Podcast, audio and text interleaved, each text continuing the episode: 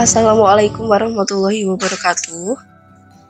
Sebelumnya selamat pagi, siang, sore, maupun malam buat teman-teman yang dengerin podcast kita saat ini. Nah, di sini aku sama teman-teman mau jelasin sama mau membahas sedikit tentang apa sih itu BLT. Nah, tentu dong kalau udah membahas yang pastinya aku nggak bakal sendiri. Di sini aku bareng teman-temanku, yaitu ada Nindi, ada Dita, ada juga Fauzan. Mungkin nanti mereka bakal ngenalin diri satu-satu. Oh iya, sampai lupa, kenalin, nama aku Paulina. Nah, kembali pada awal, tentunya kalian yang dengerin podcast ini, ya tentulah ingin tahu apa sih itu BLT. Sudah jelas pada judulnya dan juga udah aku beritahu di awal bahwa kita bakal bahas tentang BLT. Mungkin aku sendiri mau ngasih sedikit tentang pengetahuan BLT. BLT sendiri itu mempunyai kepanjangan, yaitu bantuan langsung tunai. Nah, menurut pribadi aku, jika bisa mengambil kutip secara mudah dari perkataan tersebut, ialah karena bantuan langsung tunai berarti bantuan tersebut berupa tunai. Nah, tunai di sini menurut aku pribadi yaitu berwujud uang tunai. Nah, secara tidak langsung uang tersebut bentuknya tunai langsung diserahkan pada yang menerima hak bantuan. Itu hanya pendapat dari aku, maksudnya hanya pengetahuan secara inti dan mendasar tentang BLT. Nah, sebenarnya itu panjang dan banyak gitu loh, secara luas dan menyeluruh. Dari sini sekalian teman-temanku juga mau memperkenalkan diri satu-satu. Aku juga mau nunjukin pendapat mereka, sedikit pengetahuan mereka. Mungkin bolehlah teman-teman, baik Fauzan, Dita maupun Nindi, kalian mau ngasih sedikit tentang pengetahuan mendasar BLT menurut kalian itu seperti apa sih? Bolehlah, siapa dulu? Monggo. Baik, terima kasih Mbak Paul. Halo, perkenalkan aku Nindi. Jadi apa sih itu BLT? Nah, BLT itu bantuan langsung tunai yang diberikan oleh pemerintah Indonesia kepada masyarakat. Bantuan langsung tunai ini awalnya dilakukan pada masa pemerintahannya Susilo Bambang Yudhoyono tahun 2005. Kemudian pada era Jokowi diadakan lagi pada masa pandemi COVID ini. Tujuannya untuk membantu masyarakat dalam memulihkan ekonomi mereka. Halo, perkenalkan nama saya Fauzan. Ya, saya sependapat dengan apa yang dikatakan oleh Mbak Nindi tadi. Mungkin di sini saya hanya akan menambahkan sedikit bahwa bantuan langsung tunai ini hanya diberikan kepada kelompok sasaran. Kelompok sasaran yang dimaksud di sini adalah seperti kelompok masyarakat hampir miskin, kelompok masyarakat miskin, dan kelompok masyarakat sangat miskin. Selain itu, tujuan dari bantuan langsung tunai selain untuk memulihkan perekonomian di era pandemi seperti ini, tujuan lain dari bantuan langsung tunai adalah untuk membantu masyarakat miskin agar tetap dapat memenuhi kebutuhan dasarnya. Kemudian, untuk mencegah penurunan taraf kesejahteraan masyarakat miskin akibat kesulitan ekonomi, dan yang terakhir adalah untuk meningkatkan tanggung jawab sosial bersama. Halo, perkenalkan, nama saya Dita. Nah, di sini saya setuju banget ya dengan pendapatnya Paulina, Nindi, ataupun Fauzan terkait BLT. BLT sendiri memang merupakan program bantuan pemerintah dengan pemberian uang tunai ataupun beragam bantuan lainnya, baik itu bersyarat, conditional cash transfer, maupun tak bersyarat, yaitu unconditional cash transfer, yang tentunya bertujuan untuk masyarakat miskin. Adapun negara yang pertama kali memprakarsai BLT adalah negara Brasil pada tahun 1990-an. Dengan nama Bolsa Escola dan berganti nama menjadi Bolsa Família yang diprakarsai oleh Presiden ke-35 Brasil.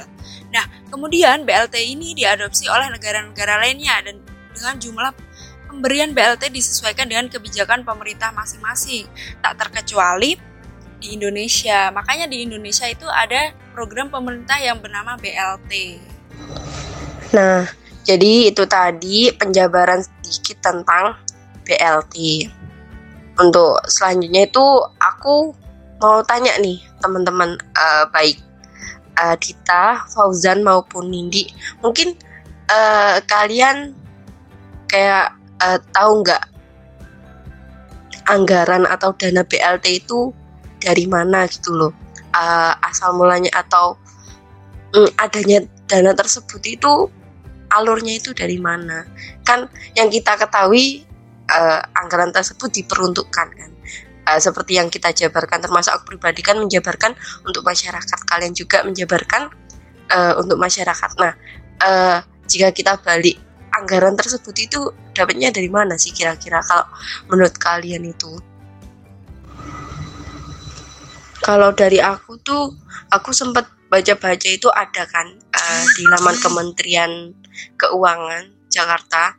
Nah, BLT itu dianggarkan dalam APBD desa maksimal sebesar 35% dari dana atau lebih dengan persetujuan pemerintah kabupaten atau kota medianya. Nah, mungkin juga dari teman-teman ada semacam kayak tambahan atau sanggahan, atau mungkin kalian tahu kayak tambahan informasi tentang anggaran itu dapat dari mana. Saya sih sependapat dengan apa yang dikatakan Bapak Ul tadi, bahwa bantuan langsung tunai itu salah satunya sumbernya berasal dari dana desa. Dan yang saya baca berdasarkan peraturan Menteri Keuangan nomor 40 tahun 2020, bahwa benar apa yang dikatakan Bapak Ul bahwa anggaran yang dialokasikan untuk bantuan langsung tunai itu sebesar 35% dari APBD desa atau dari dana desa yang dimiliki oleh desa tersebut. Saya juga pernah baca di websitenya Kementerian Keuangan, benar yang dikata Paulina sama Fauzan, kalau misalnya salah satu sumber anggaran dari BLT itu dari dana desa, karena pemerintah desa itu diwajibkan untuk menganggarkan dan melaksanakan kegiatan BLT desa. Nah, kalau untuk kebijakan umum penyaluran dana desa itu sendiri, kan itu dana desa disalurkan dari rekening kas umum negara ke rekening kas desa. Oke, makasih ya buat Dita sama Fauzan. Nah, perlu diketahui juga bahwa BLT ini sangat mempunyai dampak besar bagi perekonomian Indonesia, khususnya buat warga desa. Jadi, benar-benar dari Pak Jokowi saat ini tuh gimana caranya warga desa, masyarakat Indonesia itu dapat gitu BLT, meskipun entah itu berwujud tunai maupun sembako. Kan biasanya pembagian itu ada sebagian desa yang membagikan dengan dana berupa uang tunai maupun sembako. Nah, ngomong-ngomong tentang harapan dari Bapak Jokowi nih ya, soal BLT itu, aku itu masih kurang tahu nih, BLT itu udah berhasil menyerahkan gak sih? Udah sesuai plan yang diharapkan gak sih?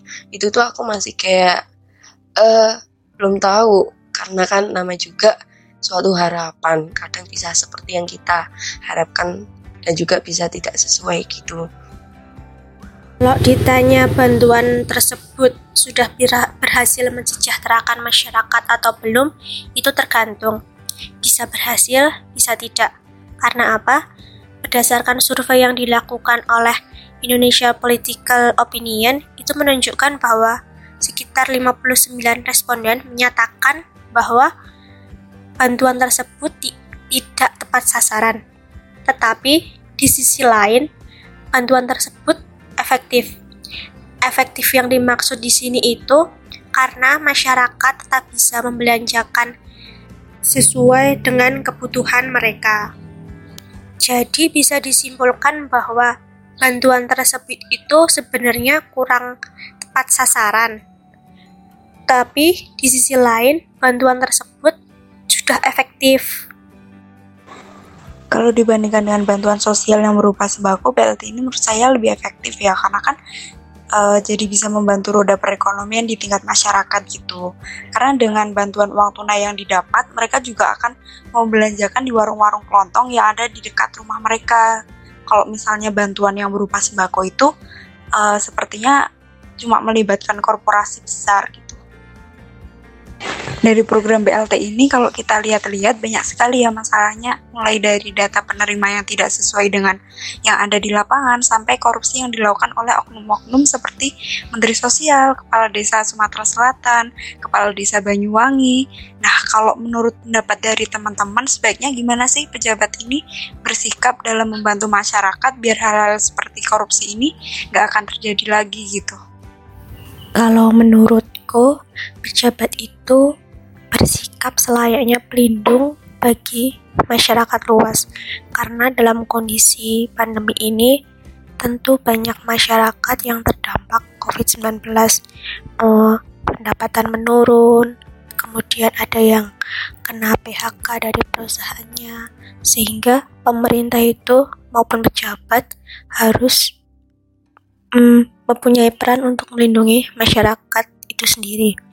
Lalu pemerintah daerah itu juga harus memperbarui data agar penerima BLT itu tidak tumpang tindih dengan bantuan sosial lainnya, sehingga bantuan dari pemerintah itu dapat tersalurkan dengan baik dan merata untuk seluruh masyarakat. Menurut saya dari sisi pejabat atau dari sisi pemerintah itu harus ada kejelasan atau transparansi informasi mengenai anggaran yang digunakan. Pengeluarannya berapa, untuk apa saja itu harus jelas. Kemudian mungkin untuk mencegah korupsi juga diperlukan peran aktif dari sisi masyarakat agar masyarakat itu mau mengawasi secara aktif apa yang dilakukan oleh para pejabatnya. Sehingga dengan adanya pengawasan yang ketat dari masyarakat, apabila masyarakat melihat ada suatu kejanggalan yang dilakukan oleh para pejabat di sektor pemerintah, masyarakat dapat langsung segera melaporkan kepada pihak yang berwenang, sehingga masalah kasus korupsi ataupun hal-hal yang merugikan masyarakat itu dapat diminimalisir. Mungkin itu sih tanggapan dari saya. Mungkin menurut aku udah cukup tanggapan dari Fauzan dan Nindi terkait apa yang kita bahas tadi. Nah, aku kira udah cukup juga apa yang kita bahas di podcast kita kali ini tentang BLT, kurang lebihnya seperti itu. Semoga bermanfaat buat teman-teman yang dengerin podcast kita. Dari aku Paulina, ada teman-teman aku Nindi, Dita, dan Fauzan, pamit undur diri. Terima kasih. Wassalamualaikum warahmatullahi wabarakatuh.